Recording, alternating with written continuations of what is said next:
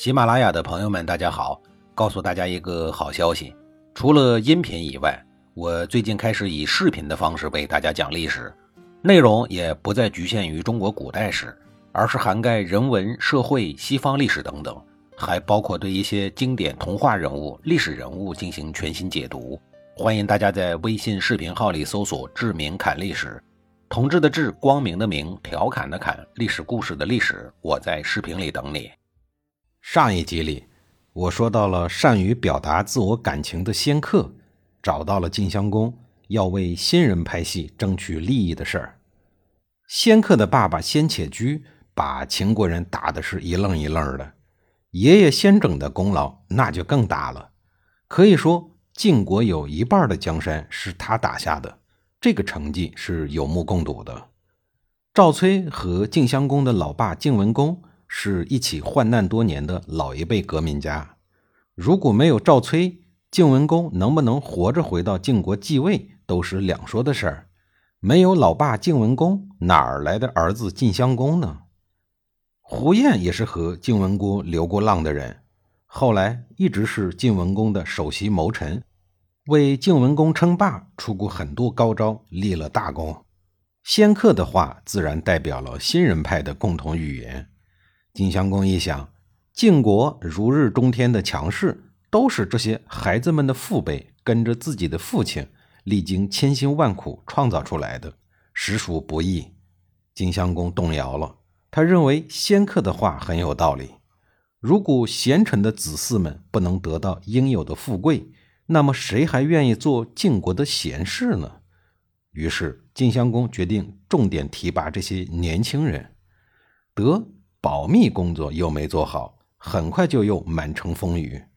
那些老臣派们不干了，好嘛，您这本来已经内定好了的事儿，现在又翻盘儿我们这庆功酒都准备好了，您又改变主意了，这等大事搞得跟开玩笑似的，能行吗？从高山跌到谷底的老臣派们又团结在了一起，去找晋襄公要说法。结果晋襄公坚持了自己的意见。老臣派们集体失望了。表面上看，这次新老贵族的较量中，新人派取得了胜利。但是事情并没有结束，新老贵族之间的矛盾因为分权的不均而被激化了，怨气就此产生，祸根就此埋下。之所以还没有爆发，是因为晋襄公的存在而暂时被隐蔽。说起来，真是让人哭笑不得，无语至极。晋襄公于公元前六二一年春天费尽心机得罪了一大批人，好不容易组织起来的新内阁还没怎么正式运转呢，自己就于当年八月去世了。晋襄公在位的时间仅有短短的七年。对了，和晋襄公同一年去世的国君还有一位，就是和他打了七年仗的秦穆公。秦穆公和晋襄公去世以后。他们的继承者又展开了长期的征战。他们的继承者在继任之前就先狠狠地内乱了一下。晋襄公在去世之前就立了儿子夷高为太子，可是这个时候夷高还是一个六岁的孩子，别说明事行为能力了，就连出门还得经常让老妈抱着。这样的一个孩子当国君，怎么可能驾驭得了一个泱泱大国呢？晋国的大臣们就想违背晋襄公的遗愿，打算立一个成年人当国君，避免出乱子。新上任的卿士赵盾说：“不如立晋襄公的弟弟公子雍为国君吧。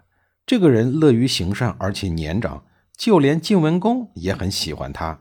而且他与秦国比较亲近，秦国原来是我们的友邦。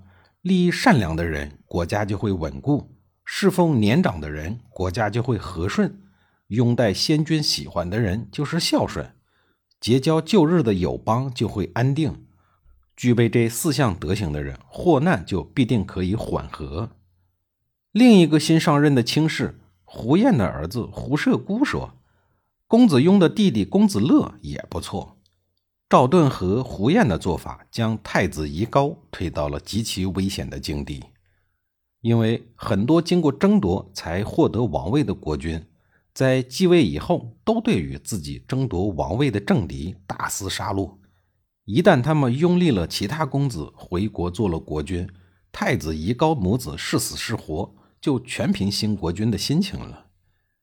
赵盾见胡射孤与自己的意见相反，又说服不了他，索性直接派两名心腹先灭和世会到秦国去迎接亲近自己的公子雍。胡射孤见赵盾这么干，也不甘示弱。